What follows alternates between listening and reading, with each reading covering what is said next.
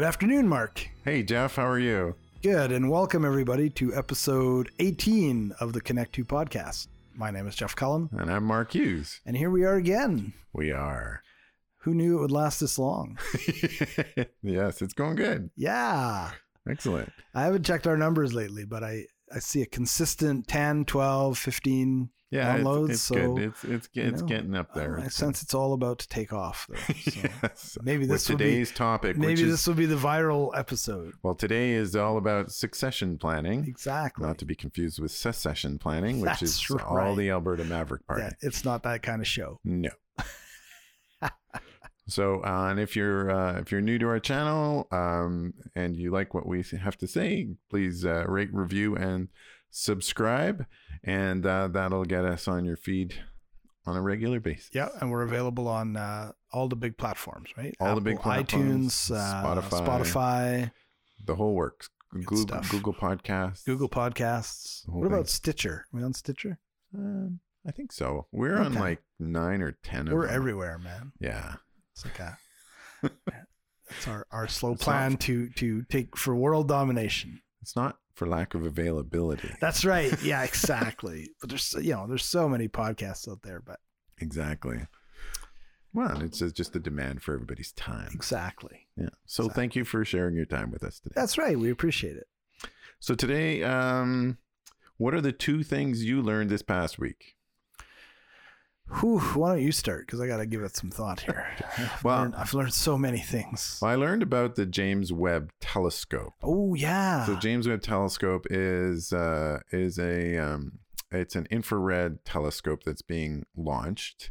Um, it was already supposed to have been launched. Actually, it was supposed to be launched in 2007, and um, but it is scheduled for launch right Sorry. now. 2007. 2007. It was originally it's a uh, bit late. contemplated a while ago. Well, I think the original budget was 500 million, and they're right pushing 10 billion.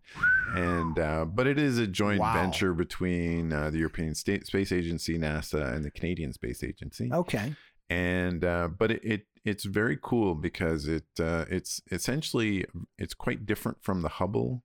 Right. Um, the Hubble rotates around Earth, and the James Webb is just and and does primarily visible spectrum okay. um, the James Webb Telescope, named after the second NASA administrator in like this Oh yeah. in the '60s, um, uh, only does infrared. So it doesn't. And in order to do infrared, it has to be away from infrared light sources. Sure. So the two biggest infrared light sources near us is Earth, Yes. pretty big hot space, Yep. and the Sun. Even bigger. So they're actually so this is the second thing I learned today was it there are five Lagrange points Okay. which are locations in Earth's orbit. Yeah. Where you can stick around without actually so you actually orbit the sun rather than Earth, but there's kind of like this this push and pull. So there's uh, one that is in between Earth and the sun. That's the L1. Lagrange Okay. Point one. There's one that is behind the Earth, so on the far side of Okay, the Earth from okay. the sun. And then there's two that are one that is directly opposite Earth in its orbit, and then the the, uh, the last two are kind of at 90 degrees, like they split it. So it's like Interesting. the four points of the four quadrants of the Right. circle, but the one near Earth, there's actually two of them. One closer to the sun and one further away from the Earth. so this thing will be It will be sitting in the stationary, point, stationary, relative to Earth, hidden, but- hidden kind of behind the Earth, right? and it's far. So the uh, the Hubble telescope is like 355 kilometers above the surface of the Earth. right. The uh, the uh, the James Webb will be 1.5 million kilometers away behind us. wow. So it's far. Holy smokes. And uh, it got it's been delayed a few times. Most recently, they have like these solar shields that they have Right. to put it so that the the the telescope looks away from the sun. Sure. And then the uh, It's like a big pair of sunglasses. well, but these these shields kind of so it hides behind these shields. Okay. But they're the the the thickness it's it's like this aluminum sheet on a polymer that is the thickness of a human hair. And so they were trying to deploy it earlier this year and it tore. And they can't have it tearing when they're out there, so they had to fix that. Apparently, they fixed that, and now there's All I can imagine is a bunch of NASA engineers trying to get this thing and then rip, and somebody, of course, lets it go. The expletives fly. exactly. Ah, you but it, but it, but it, It's like ripping, Right. ripping a, a lady ripping her pantyhose. And going, yeah, "That is exactly. no good. Except a little bit more expensive. Wow. Yes, exactly. That's awesome. Well, what else did you learn? Uh, well, that was the that was two of the main things. Okay. learned. The other thing I'm dealing with is uh, is um, winterizing my camper. Ooh. So uh, my camper, um, I'm, I'm getting it winterized next week. Originally, we planned to take it with us to BC over the weekend. Yep. Um, looks like we're not going to take it with us. Okay. Um, in the end, Are you still going though? Yeah, we're still going. Okay. We have accommodation and Nice. stuff booked, but it's just more of a case that um, that we we don't actually we, won't need it. Right. Um, but the nice thing about the truck camper is because it's uh, I've got these solar panels. Mm. Um, I, I just leave the furnace on. Oh, so the cool. furnace is on, and it uh, it just keeps um, keeps the keeps the heat above freezing, Nice. so then I can stay there and Yeah. Yeah, we're taking ours out this weekend for going to Jasper, Oh, and nice. then uh, we're going to winterize it, and we have a place that we put it in so indoors, like inside a Quonset hut. So oh wow, yeah, that's kind of cool. yeah, yeah. Some farm guy and makes a few bucks, so it's good. Yeah, that's really good. What did I learn? I, you know, I didn't really learn anything, but I learned about new two subjects that I think I need to learn more about. Okay. Uh, one was this non fungible token business, which is uh, so I just saw an article by uh, not Dan, not Don Tapscott, but his son. Think his name's Adam or something. And of course, Tapscott's been writing on technology, uh, and I just shared it with my class today. And it's just about how, again, this is going to be has the potential to be this massively disruptive technology that's going to completely change how we, you know, deal with information and and access media and and so I read the article twice and I was still like, I didn't get much of that. So just the realization that here's yet again something else that could potentially impact, you know, business and, and how we do things. Uh, a real Well, game changer. These non fungible tokens, I just find it really weird. So you get the right to call something yours, Yep. even though you have no right to it. Well, that's why I'm saying it's complicated. So one of the examples they had in this article was that somebody's created these art prints Mhm. and people have been given both a, a physical copy and and the non-fungible token. And at the end of the year, they have to decide which one they want to keep because the other will be destroyed. Oh, so if you want to keep the the physical print, then they'll destroy the token. And if you decide to go the token, they'll destroy. But you can only have one. And it's just like what a weird thing. It, right? it is, it is, no. it is definitely pretty So weird. like kind of like quantum mechanics. It's hard to get your head around it. You got to try to understand it. More like Schrodinger's. And then the other thing I learned about is again just the some of the or I learned and I don't know enough about the complexities of of like what's happening like uh, in the background of websites. So I'm working with a client that's putting together a new website, Oh, yeah. and he, he was dealing with a fellow out of Ottawa who kind of manages all of that back end stuff. And Mhm. we all know about Google Analytics, and, but there's been a whole bunch of stuff built on top of that now, and, and graphical software that shows you in real time entry point, like so you can map out your website. And then it will show you in real time what percentage of people are coming in from different sources, and then th- their path through your um, through your website, and and give you like uh, demographic data on all of the people, and all in real time. And I was like, this is cool, but I know very little about it. So Yeah, it's been. Um, I mean, I have several websites, and uh, I I mean, I'd use uh, Squarespace, who does not sponsor us, uh, but they're good anyways. but they're Mhm. they're they're quite good, and uh, it it really is an, uh, fascinating to see those entry points and exit Yeah. points, and th- there's just so much more information out there. I mean, it's kind of like. Um, I, I, I just went through uh, part of the course that I'm taking with this advanced creative camp with Adobe. They went through uh, YouTube analytics. Okay. So there's advanced analytics, and you can see all you can see how long people are on there Sure. when they're on there you can see the effect of titles and title cards because and you can affect them separately Right. um, there's there's all there's things called tags when you ha- upload a youtube video hmm and those tags are pretty much useless they're a legacy thing Okay. you don't you, nobody uses So them don't waste time on tags. no, it, it, it's- they use much more sophisticated algorithms for finding stuff, so you don't Yeah. need to tag stuff. Uh, although they, they leave it there so people feel better, but really. That's- like the hashtags in your in your in your tweets. Is it really really giving you something? I don't know. well, Cool. in uh, uh, I don't know about tweets, I because I don't think you can follow hashtags and tweets. You might be able. You might be able to. Yeah, you can search a hashtag search and then a whole bunch of tweets will. But in Instagram with those ha- with hash- hashtags, Yeah. you can actually follow them. So when they Oh, come up, so if you're following, so like, uh, you know, I do a lot of pet photography. So like, Dogs of Instagram is a pretty popular one. Okay. So you you know you follow follow Right. that tag, Sure. and anybody who posts against that tag, it'll show up in your feed. Yeah. Well, not everybody because they don't. It's not. You don't get to see everything. You just get to see a lot of it. So. Anyway, hey, let's get on to our main topic. Main which is topic. succession planning, Succession which you've spent planning. a lot of time on the last little bit. I have to- spent a lot of time, and um, super important. well, it's important, and I think from a historical point of view. So I, I did a lot of succession work years ago, eight, nine, ten years ago. A lot of it was through the through the bank that I used to be on the the consulting uh, roster for, and in the interim years, then I did a lot of what we would call value creation, but they were sort of seen as separate practice areas. Right. what I'm excited about is this new um, way of looking at it. And I just got certified through this American based uh, association called uh, Exit Planning Institute. And uh, they're, they're trying to establish, kind of like the project management people did six, 45 years ago, exit planning as its own kind of uh, discipline, if you will, Right. and being multidisciplinary.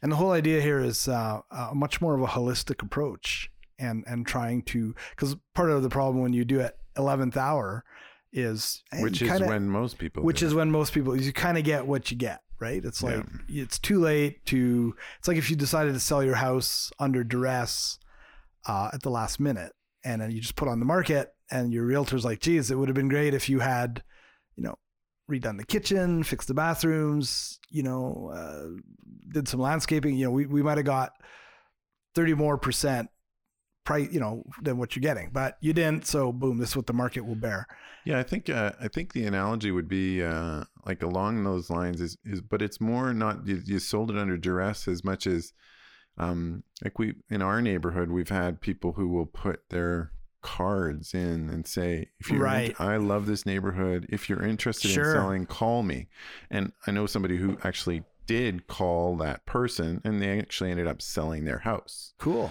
Um, we get those too yeah. but uh, so so that's a way for you to try and if you like a neighborhood to try and find a house, right. Um, it's, uh, but uh, but th- you're you're dealing with an offer. So with a lot of businesses, when they're selling, somebody comes to them and say, "Hey, we're interested." yep. Um, and I have to say that when I was, you know, I owned my own business that uh, was a little bit bigger of a going concern than Mark Hughes Photography. right right Um, I would regularly get somebody saying that there was somebody with an offer. And, Yeah. And I had been approached several times with quasi real offers sure and even had, um, and in the end, we, we, uh, we did merge. right Um, and that was a more appealing offer to me than, than the outright sale. Yeah. But, um, that was pretty freak, pretty, it happened quite a bit. And now I, there were all the guys calling me. I'm pretty sure most of them were not real. They didn't Right. really have a buyer. They were looking for something that somebody might buy. Sure. Yeah. Um, but, um, but we also did have people who were actually interested in buying. So. Yeah. No, absolutely. Well, so just throw some stats. Um, so it turns out like 50% roughly of business owners will wind up selling not because they have an opportunity, but because of some unexpected um, condition. We Like call them the five Ds. Okay. So death, Mm. disease, Yep. divorce, distress, and disinterest. Oh, okay. So few people plan for these things, and it's like one in two at some point is going to have, you know, a, a condition that will arise that is either going to force them to sell or will make it really like desirable. And so, uh, so I'm just getting into some of these stats. I'm looking at the Canadian. Um, Is it is it same in Canada? yeah, it's pretty much the same in Canada. Uh, a lot of the stuff holds. Uh, like the BDC's done a bunch of research. There's been a lot of research done in the states, and the numbers seem to be holding pretty steady. A uh, couple of other interesting stats: uh, eighty percent of businesses that get put on the market don't actually sell, Really? or don't sell. 80 Eighty percent don't sell, or don't sell for what the owner wanted. Right? Well, I think a lot of owners have pretty unrealistic expectations. Unrealistic expectations. And So then the Bob other at, my, at the club got six million for his business, so that's right. I should be able to get like at least eight. So misunderstanding of the actual value, misunderstanding of the process. Uh, turns out like 75, and this is uh, PwC. So Price Waterhouse did a big study on this, uh, 2016, U.S. based, but I'm sure it would be the same. 75% of owners who did sell uh, regretted selling a year after selling. And for- Really? yeah, and for two particular reasons that were the Hmm. most, more than two, but the two most common reasons. Uh, didn't get the money, didn't get enough money, right, to to substantiate their lifestyle, and and so miscalculated or didn't know how much they would actually need to live, and that's part of the process that I've been learning with this program is you it's this holistic approach like that that should be the first question what do you want to do when you sell the business and how much money are you going to need How long are you gonna have to stick around? and then the other thing was not having had a plan uh, for what they were going to do with themselves or not having a specific plan. So a bunch of these people who, you know, 20, 30, maybe 40 years, they've been running their business. And we've both business biz, been business owners. You know, it becomes a big part of your identity and Oh, there's yeah. perks associated with it. And then suddenly they're gone. they don't give any thought to this and they wind up like out of the game and uh, you know maybe that first couple of months it's exciting and hey i could be home with the wife or the grandkids and i'm playing golf every day but like a big number of them finally wake up one day and go what the hell am i going to do with you know the rest of my life Well, I think that's a big part of even just just retiring in general. exactly I mean, for me as an engineer for most of my life, um, all of a sudden, uh, when I retired from engineering, and right everybody says, "So what do you do?" Um, I'm a photographer. at least you haven't you haven't resulted to result resorted to hanging out at McDonald's every morning. No, and having a Yeah. coffee with some other old farts. Right. Yeah. So But so the, well, the other thing is, I'm relatively young that's right. to have retired, and um, a lot of my uh, my contemporaries they haven't retired. So, and a lot of them work way too long. Well, exactly. So, But even even those people, you know, like so one of the adages is hundred percent of owners are going to leave their business. Right. You know, so they do these surveys, and it's like, oh, 75 percent or sixty percent plan to leave in the next ten years. right. But the reality is, ultimately, hundred percent. Well, it's kind of like are gonna it's leave, kind of like right? death. Everybody is going to die. Exactly. You, you, we don't get out of this Well, any other way. That's probably the number one cause of having to leave. ultimately, um, and so you can get out ahead of it. Right. And so part of that, one of the adages of this program or this approach is they call it they, they call it the three-legged stool, and it's exactly that. It's personal, financial, and the business side. Um, and it turns out that many many business owners very much neglect that that personal side.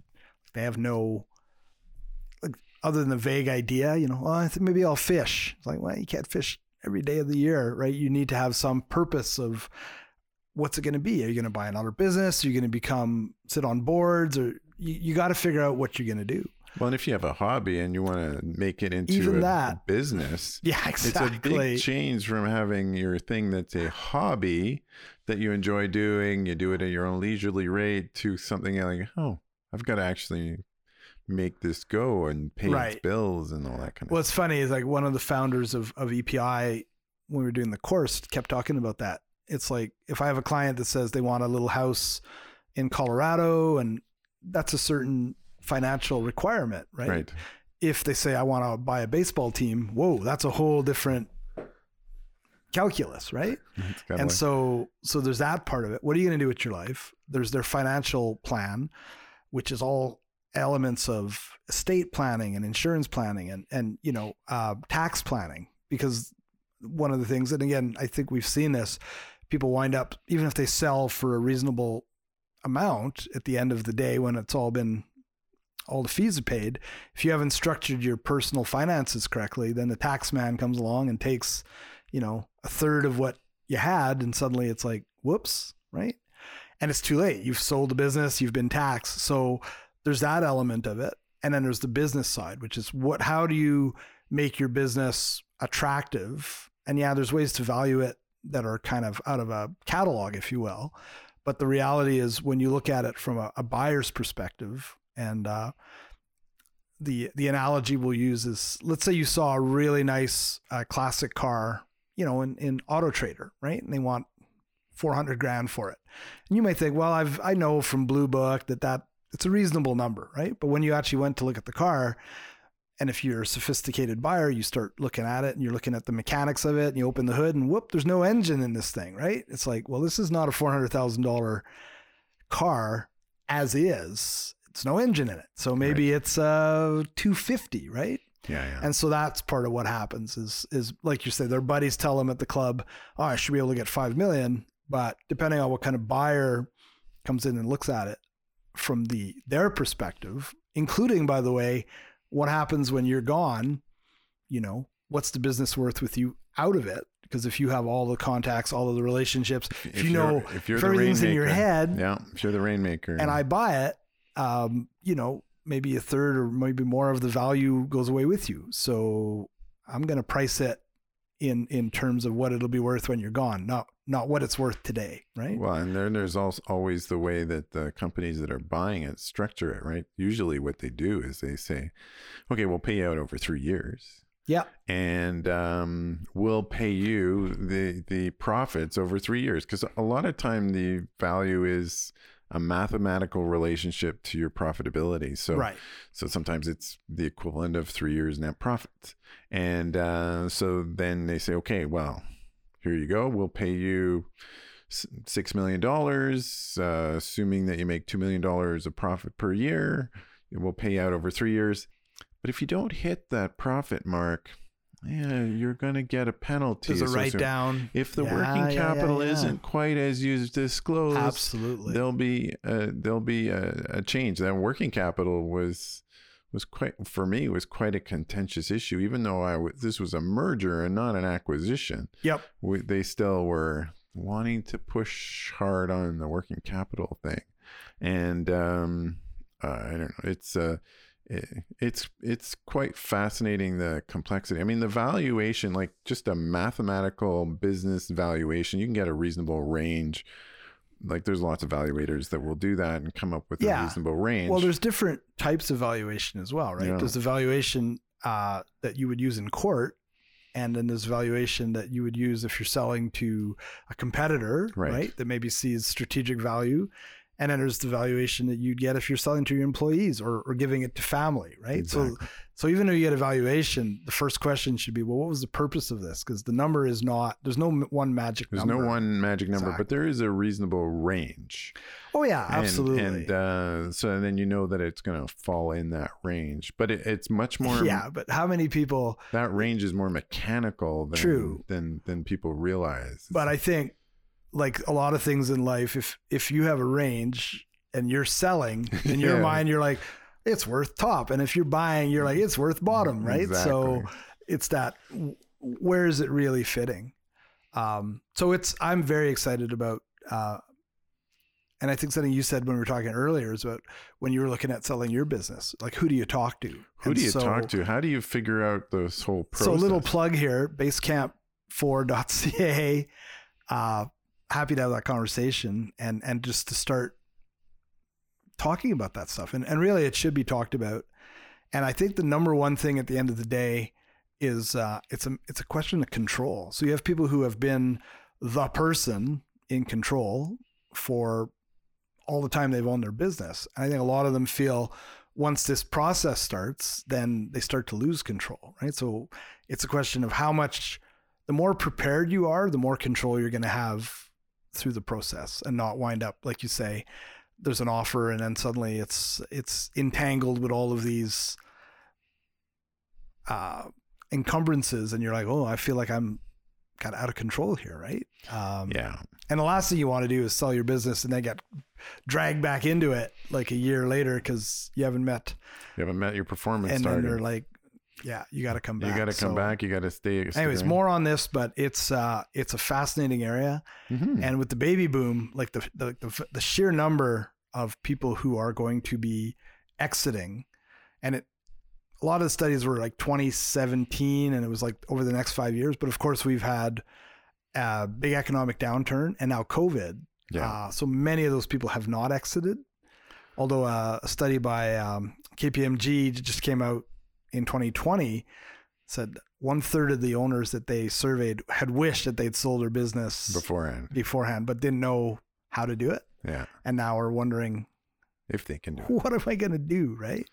Well, I mean, I think, yeah. and I suspect it'll make a glut too, because then there'll be a bunch of people that, that want to rush out because they've all of a sudden come up to the realization there is too much stress in terms of dealing with this. What if we get hit by another pandemic or Right. whatever? I, I don't want The big resignation, right? Some industries are looking at 30, 40 people, um, 30, 40 percent of their staff not wanting to come back just and- because they've realized that they hated their job. But but they are kind but a lot of owners are stuck though because historically they don't save. You know, like it's like most of us a big chunk of our our net worth is in our home. For most business owners, a big chunk of the net worth is in the business. Yeah. And so a lot of people don't have that that luxury of just, well, I'll just shut it down. You know, uh, they may think they do, but when they look at that number we talked about at the beginning, which is the old, what do you need to sell this for to to finance that lifestyle you've been enjoying? Um, I think it can be pretty eye opening because they realize I don't have the luxury of just selling this for pennies on a dollar. Like Well, I, need, I need to maximize. Well, I, I uh, remember I get out of this. we were looking at uh, we were looking at buying a company uh, in a different geographic area, and um, it was basically the one man show. Um, I mean, he had about ten people working for him, but he so tightly controlled everything.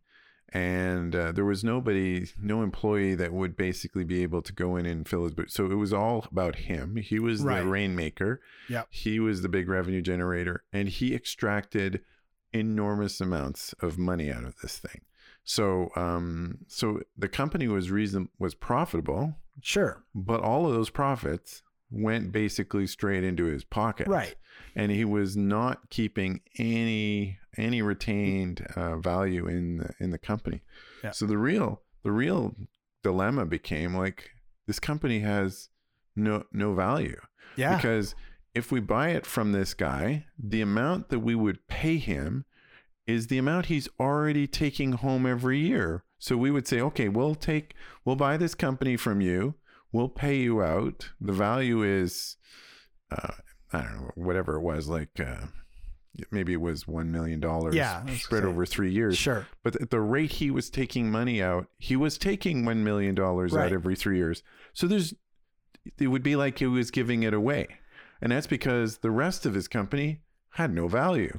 So, um, so, and with him gone, it was pretty uh, unlikely that the company would actually even be able to maintain Absolutely. the, the, the level. So he's better off just keeping it. And when he's done, just be done because, uh, so we could not find a way to mathematically make an Make offer to him so it was worthwhile to him. Oh, I mean, Right. I, yeah, I'm sure he would never have like he just thought somebody would give him millions of dollars for this company that Well, that has no value. that's not untypical, right? yeah. So I mean, it was an Um, interesting company. Would have been a great Yeah. fit for the the niche it was in and Right. the market and the whole thing. But but with him, it all been centered on him, and he was not like he was. uh, He had had some health issue, Sure, and all of of, a sudden he was willing to One of the talk five about it. Ds, One of the five Ds, Yeah. and uh, so he was willing to to to consider an exit strategy, but he had like he's so screwed himself up. Exactly. Well, and that's the idea of this this process, which is part of its education. Because I mean, look, a lot of people don't know. I've been a consultant for a lot of years, twenty years now, and and a lot of this is new ideas. Amazingly so, probably because there's such a demand that yeah, it's this realization of okay, it's it's you need a different mindset, Yeah. and as people are.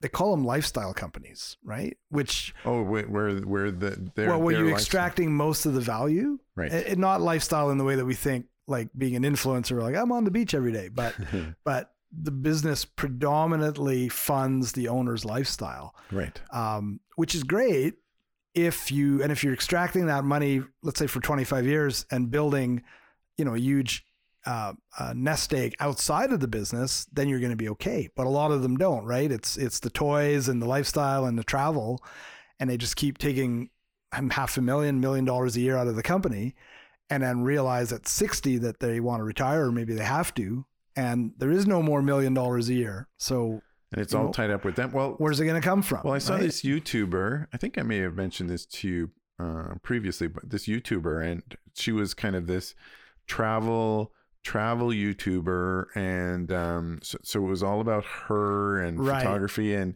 and she uh, she was traveling, and, and then when the pandemic hit, she kind of stopped, and she was in I- Iceland, and she decided that oh, I think I'm going to stop being YouTube. I'm just going to give my courses. Uh-huh. and do these courses uh, through my own platform and all that stuff that uh, that are that were all fed in through their her, her YouTube personality. Sure. And I'm going like, whoa. I mean, from I'm from the outside, I'm going like, you you've got this uh, sales funnel where Right. basically you're getting people in through YouTube and your brand. If you stop traveling, Yep. um, if you stop producing these videos and these videos enable you to travel which enable you to do the videos it's kind of this it's a, yeah. vicious cycle and This- then that feeds your other stuff um, you're you're not just going to be able to take the other stuff because that will just wither right Yep. and um, so she changed her mind Was this because of a comment you put on her YouTube page? no Don't No. do it. oh, no nobody's going to listen to you. so anyhow, it's uh it's fascinating stuff. I think it's going to be uh I think we're going to hear a lot more about this as people start to hit this wall of uh hey, yeah, I I need, you know, to sell my business and uh hello, yeah Right. exactly uh come on come a knocking. I'd like 5 million for it. I think we should do another. Yeah. Uh, we'll do another uh, another episode, another podcast on uh, on this topic again. Maybe we'll we'll maybe what we can do is pick uh, pick different segments Yeah, within it and go through it because I think it's Sounds fascinating. Uh, Yeah. Um. I I. I had limited exposure, but I had some exposure, obviously, to it. well, you've lived through it, right? I've lived At through least, it. Uh, one I, went, the- I learned in the school of hard knocks, whereas you've actually learned that there's five Ds, whereas I would have just anyway. so, what kind of media are you consuming? You know what? I, I got two things that are related. I found a new podcast. You know, I love the the the uh, supernatural stuff, right? So I found a new podcast called uh, uh, Campfire, and it's like 16 year old podcast. Oh, uh, okay. and uh, hosted by a guy who runs two or three different supernatural podcasts, and then it's just it's good stuff. So these are actual. Rather than reading the stories, he actually has people phone in and and tell their stories. Okay. and it's yeah, it's always a different theme. But out of that came a book on a phenomenon that apparently is really, really common. And I they actually have given it a name, which is uh, JOT, which stands for uh, just another of those things. And it's the phenomenon. So I got this book. I bought it on like uh, Apple, uh, like iBooks, Yeah, yeah. eight bucks, right? But this woman who was a bit of a uh, um, not a psychic, but like a, a paranormal researcher, Yeah. realized that there were so many people that have experienced a weird disappearance of something. Have you ever been experienced that where you you you're sure it could be anything, a set of keys, uh, you name it, you know, and it was right on the counter. You turn around and it's gone. Oh, I then- experience that all the time. Usually involves cupcakes in our fridge, but mostly it's because my son has taken them. Well, there's innumerable people for whom He's like a And, uh, ghost. he comes in, yeah. and then it's gone. Well, so the book is called Jot, and it's about this phenomenon. And actually, we had uh, the kids and I had something that happened like that. Both two items in our home. One was a cartridge for one of these uh, kid uh, uh, video game, you know, like for really young kids, like these educational, Yep. and it, they have came little cartridges, and we'd lost this cartridge. Just couldn't find it. And the other was an oar off, off of a Playmobil ship. These things just, and I'm a bit anal when it comes to toys, and I'd noticed this thing was missing and was quite upset and gone, right? Like a year later, within about a week, these two things turned up, in a corner, like beside a piece of furniture. And it's just like, there's no way that that's been sitting there for a year. Like, impossible, right? Because we looked for it and we vacuumed and, and it just turns up. And apparently, this happens to like thousands of people and enough that they've given it a name. So I'm, I'm quite enjoying this, this book. Uh, the first part is all stories, and then apparently she's gonna at the end of the book provide her theories. So I'm uh, I haven't got to the theories part yet, but it's just a fascinating because it's happened to me, you know, where uh, Paulette, my wife, lost a wedding ring years ago. One morning we woke up and the wedding ring and was gone, and we blamed the cat. It didn't make sense, and we looked everywhere, and it was just gone, you know, and you have no explanation. So apparently this is very common. Oh, interesting. John. Yeah. Okay. Well, I'll tell you What what. about you? Um, well, I saw uh, Free Guy. Oh yes, on it's Disney it's Plus. on Disney Plus. Uh, I was surprised that it was available. I watched it with my So son, we, and. I watched it again with with my wife again. I really enjoyed it. And I watched some of the um, I watched some of the stuff after. It's really quite interesting. Apparently, uh, Ryan Reynolds, who's the the main actor in this, he uh, there's a couple of really cool things uh, related to Free Guy. So, Okay. so this is the first time they've actually uh, done like a face replacement for an actual character that is interacting with someone else. So oh really? so there's there's this this character that shows up, and you will have seen it on any of the previews or dumb guy. I think they call him right. Um, that uh, dude, he's called Dude, right? He's called the dude, the dude. right? And uh, he's a you know, and he stands there and he goes, "I'm ready." Catchphrase. Yes. And they had an because he's not his he's code not hasn't been finished. completely finished. Yeah. it was hysterical. Uh, but uh, that was the first time they've actually tried it with. So they've done it before, like where they've replaced a face, but usually with a static camera. So the camera doesn't move, Oh. and the actor moves, and you can do a replacement. But but in this case, they wanted the character to interact with Ryan Reynolds, right, which he does a lot. so so uh so they and they used like they had moving car- cameras. right. so and there's right, right. um there's other ways they can do it with moving cameras where they track it, but they decided they weren't going to do it. So it's really difficult and uh to do it and they did it. It was incredibly effective. Like it uh I, I mean it, so so it's Ryan Reynolds' face with some fake teeth yes, put on this uh, and they- massive guy. well, here's the the other catch. They needed to get somebody who was significantly bigger than Ryan Reynolds. Ryan Reynolds is six foot two and really fit. Like he is a big guy already. I mean, he looks slim, but he is very fit. And uh, so the dude, it, the guy is like 300 pounds and six foot seven. He's they needed it, so they couldn't find a stuntman or like. So this guy's like a, uh um, uh, world wrestling guy. right. So the, you know, it's like, you know, catchphrase. Yeah. No, it was it was really fun. We anyway, it. it. was really good. I enjoyed Yeah, it. And uh, the second thing was, uh, well, I wa- I've watched the third in the Foundation series. Oh It's- it's right, really yeah, good. that It's- started. I- we haven't we I- haven't done that yet. I'm- It's uh, it's got an unusual pacing, but it's it's gorgeous. right. Um, so I, I'm not sure where that's going. And I watched, so I'm watching too much stuff. I also watched the, uh, so by the time this comes out, the final episode of What If will have come out. But the oh, but the one from the last week was really good. Wow. Like it's a two-parter. And uh, have you watched it? Did, did you watch the most recent one? Anyway, it's uh, I won't give anything away. We saw the one with with the Watcher and Ultron. Yeah, so that's the Okay. That's the second to last one. And, okay, and there's only one more. there's only oh, one I thought more. there was more to it. yeah, and it uh, all ties in. Well, you saw as the series progressed, the watcher got more and more engaged. It- it- and then there was the one with Doctor Strange where he starts talking to That's right. Doctor Strange, not just Yep. as a watcher. Um, yeah, and apparently it's super important in terms of how it ties in with the multiverse of madness. Yes, and and the new Spider-Man movie, Yeah. which also introduces that. So there you go. So Um, Marvel's at it again, and yeah. the Eternals is coming out in November, It is. and I don't know how that ties in, but I uh, don't either. I- yeah, I was really skeptical until I saw Shang-Chi.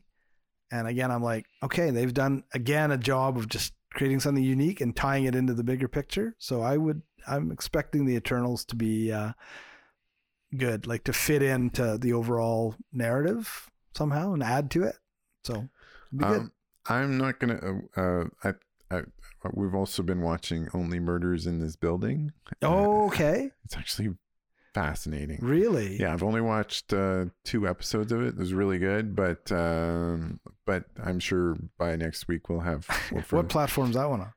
Uh, that is on Apple, Oh, yeah. Apple Okay. Plus. So um, anyway, uh, we should wrap it up. We're, Yeah. we're running a little bit long. Oh, Um, but next week, uh, hopefully, if everything goes well, we'll have our first guest yes. Talking about, no, it'll be two weeks from now. two weeks from now. Yes. Okay, Yeah. We'll be ready We'll next- tape next week. we'll tape next week. So what are we? So what's your theme going to be then?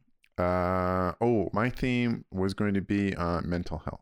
Ah, whew, very timely. Yes, Yes, good. That might be the breakthrough one. exactly. Lots of people struggling. Anyway, Right on. so uh, have a great week. You too. Take care. All right. Bye. Goodbye.